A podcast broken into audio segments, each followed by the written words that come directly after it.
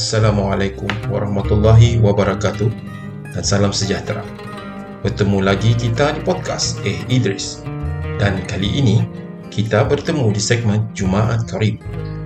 Di dalam segmen ini, kita akan mengkhususkan perbincangan berkenaan Islam melalui kupasan buku, bincang tokoh dan sebagainya.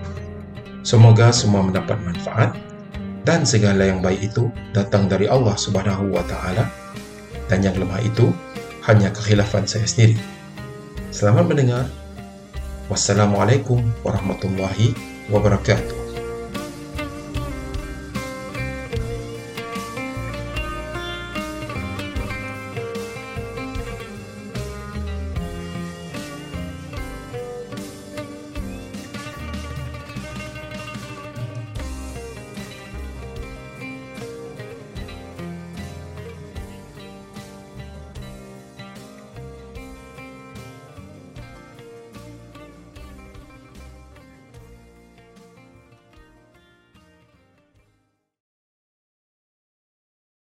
Bismillahirrahmanirrahim. Assalamualaikum warahmatullahi wabarakatuh. Bertemu lagi kita di dalam uh, podcast A. Idris dan uh, kali ini dalam segmen baru yang dipanggil Renungan Jumaat. Um, memang dijadualkan untuk terbit setiap hari Jumaat lah. So, kita akan discuss banyak kepada berkaitan dengan Islam. Salah satunya mungkin bedah buku. Nombor dua mungkin tentang sedikit pengalaman dan kalau ada rezeki insyaAllah mungkin kita akan bawa tamu jemputan untuk kita bercerita sikit lah tentang um, Islam. Jadi bagi yang non Muslim kalau dengar jangan jangan jangan rasa ini bukan untuk anda. Ini untuk semua. Jadi kita just berkongsi uh, apa yang kita dapat tentang Islam. Okay? Jadi untuk juga untuk kurangkan kekeliruan dan sedikit salah faham tentang Islam. Okey, so kita teruskan kepada segmen pertama kita. Um, kali ini segmen pertama kita akan membedah sebuah buku yang bertajuk Riwayat Hidup Empat Imam Mazhab yang ditulis oleh Tarikuddin bin Haji Hassan penerbitan Jaha Bersa. Jadi untuk um, cover buku ni ada dekat Instagram uh, podcast A Idris. Nanti kita akan letak link dia dekat profile. So don't have to worry. So untuk yang tak berapa familiar apa yang dimaksudkan dengan mazhab, mazhab is actually school of thoughts. School of thought ni maksudnya pendapat imam-imam yang menganalisa hadis dan Quran. Kerana Islam itu berdasarkan dalil yang ada di dalam Al-Quran dan hadis. Hadis adalah sunnah-sunnah Nabi Muhammad SAW. Jadi um, sebenarnya bukan bukan ada empat imam mazhab. Dia ada, dia ada ramai. Tapi yang paling muktabar ataupun yang paling prominent cuma empat imam mazhab ni yang mana pengaruh mereka sangat luas di seluruh dunia Islam lah. Um, ada sahabat lain, lain ya, macam Imam Abu Uyainah kalau tak silap dia ada mazhab dia sendiri. Sahabat-sahabat Rasulullah yang lain pun ada ada mazhab dia sendiri. Cuma pengembangan dia mungkin lebih terhad kepada kawasan yang diduduk lah. Dia tak dia tak dia tak open, dia tak dia tak explore sebesar empat imam mazhab ini. Jadi dalam Islam dalam dalam uh, pegangan ahli sunnah wal jamaah kita ada empat imam mazhab yang muktabar uh, yang membentuk empat mazhab yang berbeza iaitu mazhab Hanafi, uh, Maliki, Syafi'i dan Hambali. Jadi mazhab-mazhab ini dinamakan bersebeda nama dengan imam-imam yang mempelopori mazhab tersebutlah. Seperti contoh uh, imam mazhab Hanafi daripada diasaskan oleh Imam Abu Hanifah. Uh, yang kita akan bincangkan sebentar lagi. Uh, imam uh, mazhab Maliki, Imam Anas bin Malik. Imam Syafi'i mengasaskan mazhab Syafi'i yang mungkin kita kalau di Malaysia familiar dengan mazhab di Nusantara lah terutamanya di Asia Tenggara familiar dengan mazhab Syafi'i. Dan yang terakhir mazhab Hambali, mazhab Imam Ahmad bin Hanbal. Jadi untuk hari ini kita akan berbincang tentang uh, riwayat hidup Imam Abu Hanifah, Imam mazhab Hanafi, imam pertama. Jadi kita secara taklah secara detail, cuma secara poin-poin penting yang kita kita dapat pelajar lah. So untuk Imam Abu Hanifah mengikut buku ini um, Imam Abu Hanifah dilahirkan di kota Kufah. Kota Kufah ini terletak di Iraq sekarang inilah pada tahun 80 Hijrah. 80 Hijrah bermaksud 80 tahun selepas hijrah Rasulullah sallallahu alaihi wasallam ke Madinah. Dan bersamaan dengan tahun Masih tahun AD uh, 699. Zaman tu para, para, para sahabat sudah tak ramai. Jadi um, susul galur daripada Rasulullah tu. Kalau anda kalau siapa-siapa belajar ilmu hadis lah, dia dia susul galur daripada uh, Rasulullah, sahabat, satu generasi lepas Rasulullah, uh, generasi ketiga tabi'in dan generasi keempat tabi'ut tabi'in. Jadi imam empat mazhab ni kebanyakannya ber, berada di uh, tabi'ut tabi'in atau selepasnya. Tabi'in, tabi'ut tabi'in atau selepasnya. So generasi ketiga dan keempat selepas Rasulullah sallallahu alaihi wasallam. Jadi um, beliau dilahirkan pada zaman Khalifah Umayyah uh, di zaman Abdul Malik bin Marwan. Uh, nama sebenarnya bukan Abu Hanifah. Nama sebenar Imam Abu Hanifah adalah Nu'man bin Thabit atau nama panjangnya Nu'man bin Thabit bin Zauta bin Mah. Uh, gelaran lain juga dipanggil beliau juga dipanggil Imamul Azim, guru agama yang sangat alim. Ada sebab kenapa beliau uh, digelar Abu Hanifah um, mengikut buku ini ada tiga sebab.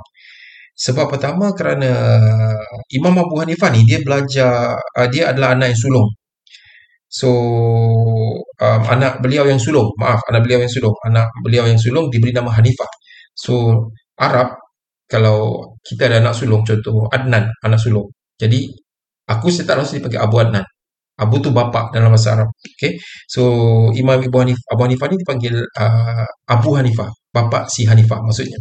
Riwayat kedua kerana dikatakan beliau sangat suka dan rajin beribadat, membuat kebajikan dalam bentuk sosial, membantu orang susah lebih daripada apa yang dilakukan oleh orang lain. So Hanifah ni memberi maksud adalah bapa yang suka membuat kebajikan. Kerana, kerana salah satu maksud Hanifah dalam bahasa Arab adalah uh, cenderung atau condong pada amal kebajikan. Dan riwayat ketiga pula kerana uh, pemuda yang bernama Nu'man bin Thabit uh, digelar Abu Hanifah kerana beliau sering kali dilihat membawa botol, dak botol dakwat, maaf, botol dakwat ke majlis-majlis ilmu. Okay, jadi dia dipanggil Hanifah, berarti pokok botol tempat bekas dakwat. Dakwah. Dakwat, maaf, dakwat. So sedikit sebanyak tentang Ibu Hanifah. Um, unik untuk diketahui Imam Abu Hanifah, uh, ayah ayah uh, Imam Hani, Abu Hanifah adalah seorang perniagaan dan beliau sangat terkenal di Kufah. Di, beliau berprofil daripada keluarga yang sangat kaya. Okay. So, beliau pula berbangsa Farsi. Keturunan Farsi ni banyak terdapat di Iran sekarang. Okay. Uh, Imam Abu Hanifah adalah keturunan Farsi. Jadi kita terus ke sifat-sifat dan budi pekerti Imam Abu Hanifah. Sifat fizikal dulu. Imam Abu Hanifah seorang yang sangat kacak. Okay, handsome, hidung mancung, bibir nipis dengan senyumannya sangat menawan. Uh, tebal janggutnya, kulitnya putih kemerah-merahan. Tubuhnya sederhana tinggi, tapi badannya tegap dan gagah. Okay. So, bila Imam, Imam Abu Hanifah bercakap, isi perkataannya sedap didengar. Kerana bahasanya baik, beliau adalah seorang yang ramah dan lunak merdu suaranya. Uh, is, beliau, Imam Imam Abu Hanifah, dia tak macam kita. Sentiasa berborak benda-benda kosong. Imam Abu Hanifah, dia tak macam tu. So, dia lebih banyak bercerita tentang benda-benda yang bermanfaat. Okay. So, Imam Abu Hanifah juga terkenal sebagai seorang yang pemurah dan suka menolong. Beliau berpegang pada prinsip uh, Sayyidina Ali walaupun beliau seorang yang uh, mempunyai harta yang banyak. Sayyidina Ali berpegang pada satu prinsip yang duit yang dikumpul cukuplah 4,000 dirham. Sebarang kelebihan lain tu digunakan untuk sedekah. Jadi itu adalah Imam Abu Hanifah sifat Imam Abu Hanifah ni uh, kalau kita tengok antara punca yang shape his school of thoughts okay. Um, dan kebanyakan imam yang aku baca setakat ni aku baca sampai Imam Syafi'i lah. Kebanyakan imam ni bukan seorang yang bakhil lah. Kira you can consider them as very generous sangat membantu. Very contrast to whatever um, ulama-ulama sekarang lah yang some of them lah bukan semua some of them lah either ambil kekayaan daripada pemerintah ataupun ambil kesenangan yang telah diberikan oleh para penuntut dia lah. So, sangat different lah. So, okay. Continue eh. Um, kepada sifat Abu Hanifah lain. Imam Abu Hanifah ni dia pintar berdebat. Sangat terror berdebat lah. Okay. Dia sering berdebat dengan ulama-ulama uh, yang sezaman dengannya. Jadi, you must understand eh. Dulu punya konsep debat dengan sekarang punya konsep debat sangat berbeza. Kerana dulu orang berdebat untuk dapatkan ilmu daripada satu individu yang lain. Um, contohnya debat berkenaan satu pendapat. At the end of the day, semua orang akan dapat benefit yang sama. Okay. Baik yang ada pendapat A ataupun ada pendapat B, mereka sentiasa berlapang dada untuk mengkritik satu sama lain dan berpegang teguh pada apa yang uh, diorang percaya. So, um, okay. Imam Abu Hanifah ni dia banyak guru, dia banyak guru. So dia lebih banyak belajar kepada um, guru-guru di Kufah di Iraq sendiri. Dan kena faham pada masa tu Iraq ni di bawah satu kerajaan yang sama, cuma dia uh, distance dia mungkin agak sedikit jauh lah dari satu sama lain. So Imam Abu Hanifah ni banyak guru dia, dia belajar tentang fiqh, tentang tauhid, tentang um, banyaklah tentang ilmu-ilmu Islam yang yang dia tahu. So Imam Ibn Hanifah juga um, sering dicop uh, untuk orang oleh um, so-called haters dia sebagai orang yang orang Syiah sebagai pencinta Syiah kerana pada masa tu beliau sering um, beliau mengutamakan keluarga Rasulullah Alul Bait lebih daripada orang lain lah. Kerana memang itu pun kalau secara teori memang itu yang disuruh oleh agama pun. So memang secara teori dan secara logiknya Rasulullah memang menyuruh kita mencintai ahli keluarganya. Jadi kerana terdekatnya imam kerana terlampau um, difitnah sebegitu rupa Imam Abu Nifah telah menderita di penghujung hayat beliau. Mana beliau telah uh, dipenjara dan diseksa. Kerana ada setengah pemerintah ni mereka suka kira macam menunggang untuk agama ni kira dah lama lah berlaku. Bukan zaman bukan zaman sekarang je. Daripada dulu lagi lah memang orang tunggang agama untuk kepentingan peribadi tu normal lah sangat normal. So imam imam yang empat ni pun tak terlepas juga daripada uh, daripada masalah ni. Kerana zaman, zaman zaman macam tu khalifah-khalifah pun ada yang uh, menyalahgunakan mengharapkan um, what you call influence imam-imam ni untuk membantu mereka mengekalkan kekuasaan which is sangat sangat kotor lah. Kerana dia orang tahu zaman tu rakyat kadang lebih mendengar apa yang diajar oleh imam-imam mazhab imam-imam muktabar ini lebih daripada pemerintah tu sendiri. So dia macam dia rasa macam okey lah kita dapat di imam will get the people. Contoh eh zaman imam Abu Hanifah. Um, I'll reiterate again the zaman Abu Hanifah uh, adalah zaman kerajaan berada di dalam tangan Bani Umayyah. Okay.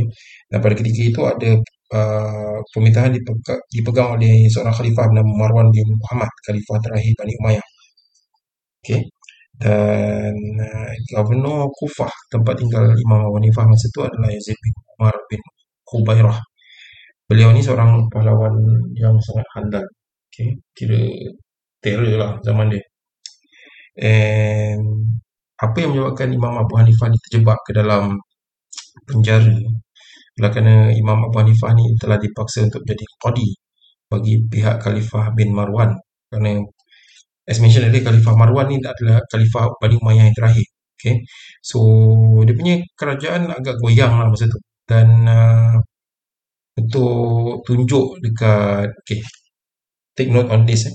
uh, when kita refer balik pada tunggangan agama tadi Khalifah Marwan cuba mengelabui mata rakyat yang rakyat kerajaan dia disokong oleh ulama terutama sekali Imam Abu Hanifah sekarang Imam Abu Hanifah ni sangat prominent he's a very prominent imam during those days. Dan memang banyak ulama masa tu. Tapi Imam Abu Hanifah ni yang paling kira paling berpengaruh lah. Okay.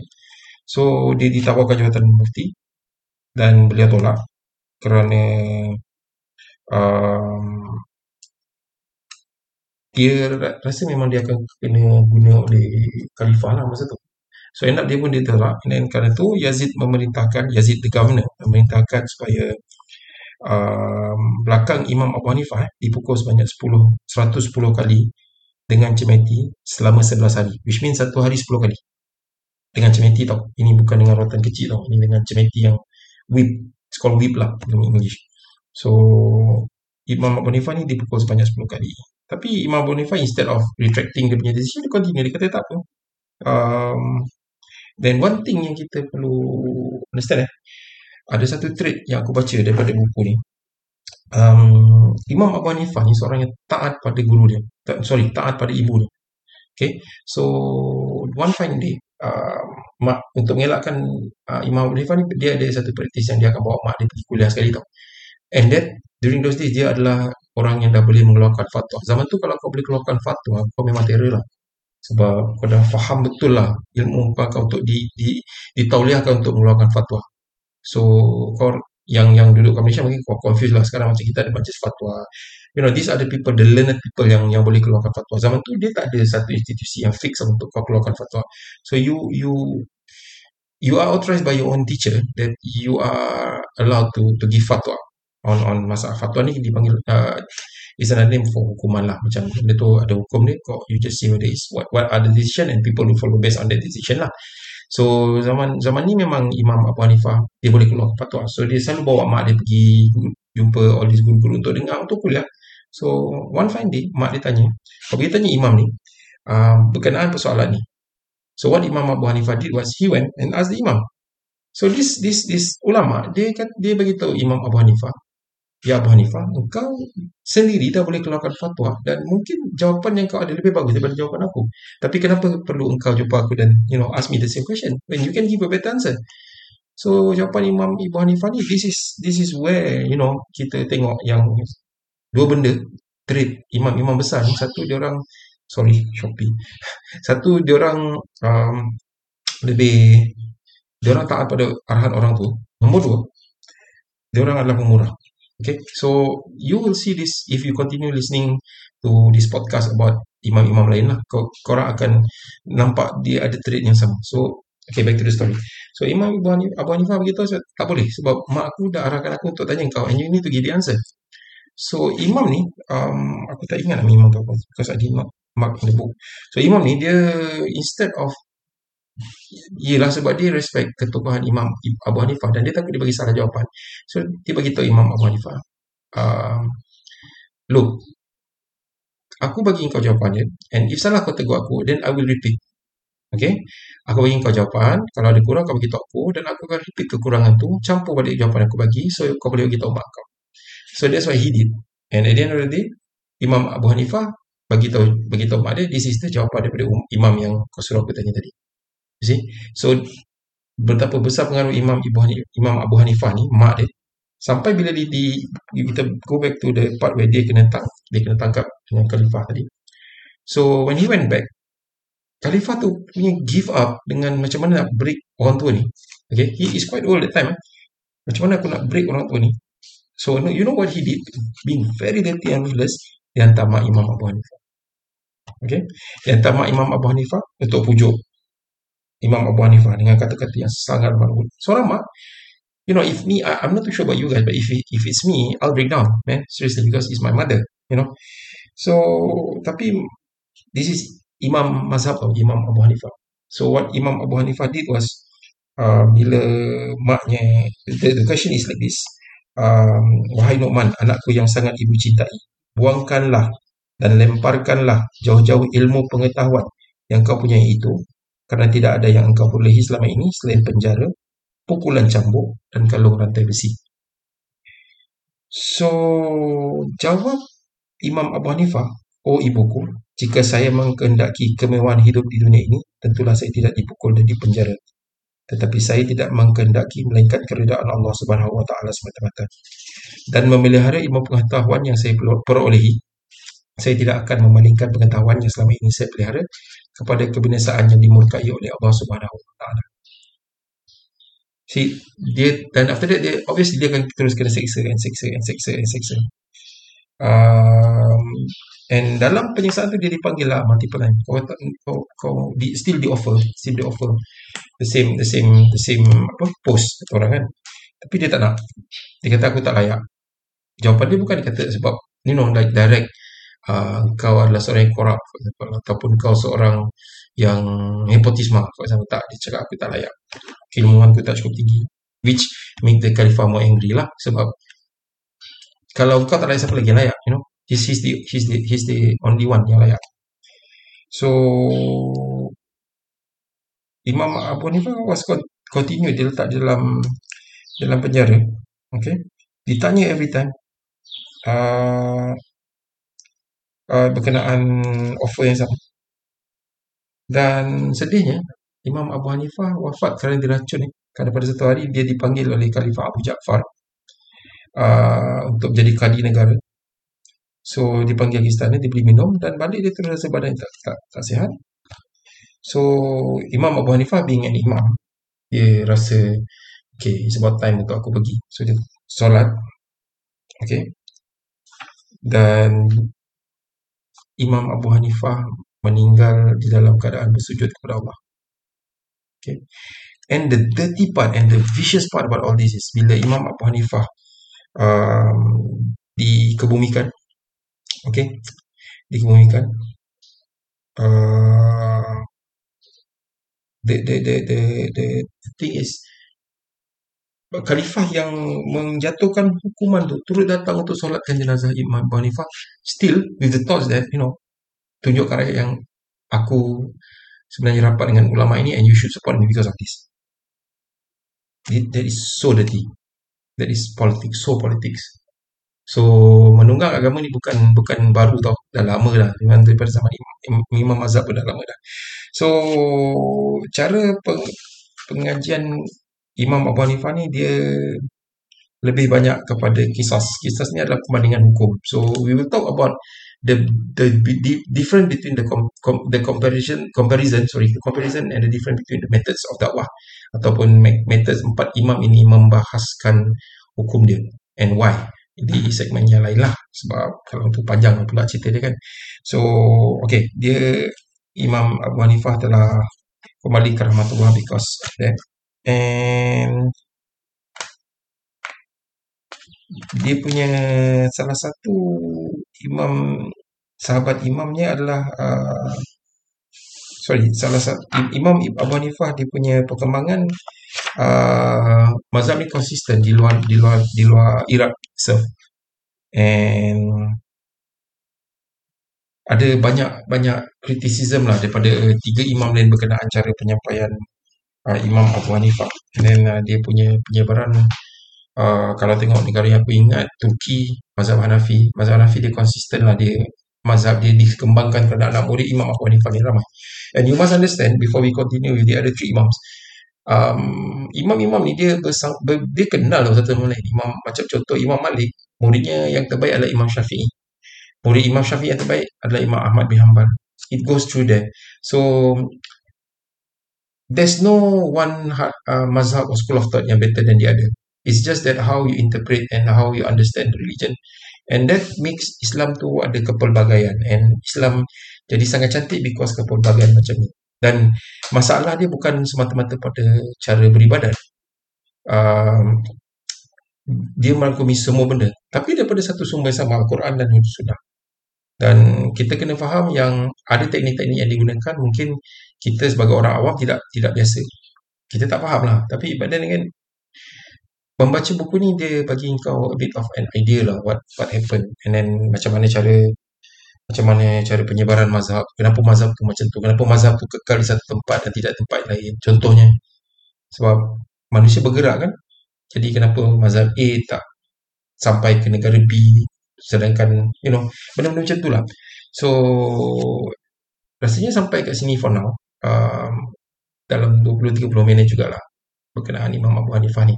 So hopefully kita dapat continue the next session. So um, Jumaat Karim punya segmen ni dia lebih banyak kepada cerita tentang tokoh cerita tentang um, hukum dan amal ibadat. Mungkin bukan aku orang yang layak untuk menceritakan tentang hukum akad. Mungkin aku cuba dapatkan um, orang-orang yang khusus pada ilmunya untuk untuk untuk mungkin share.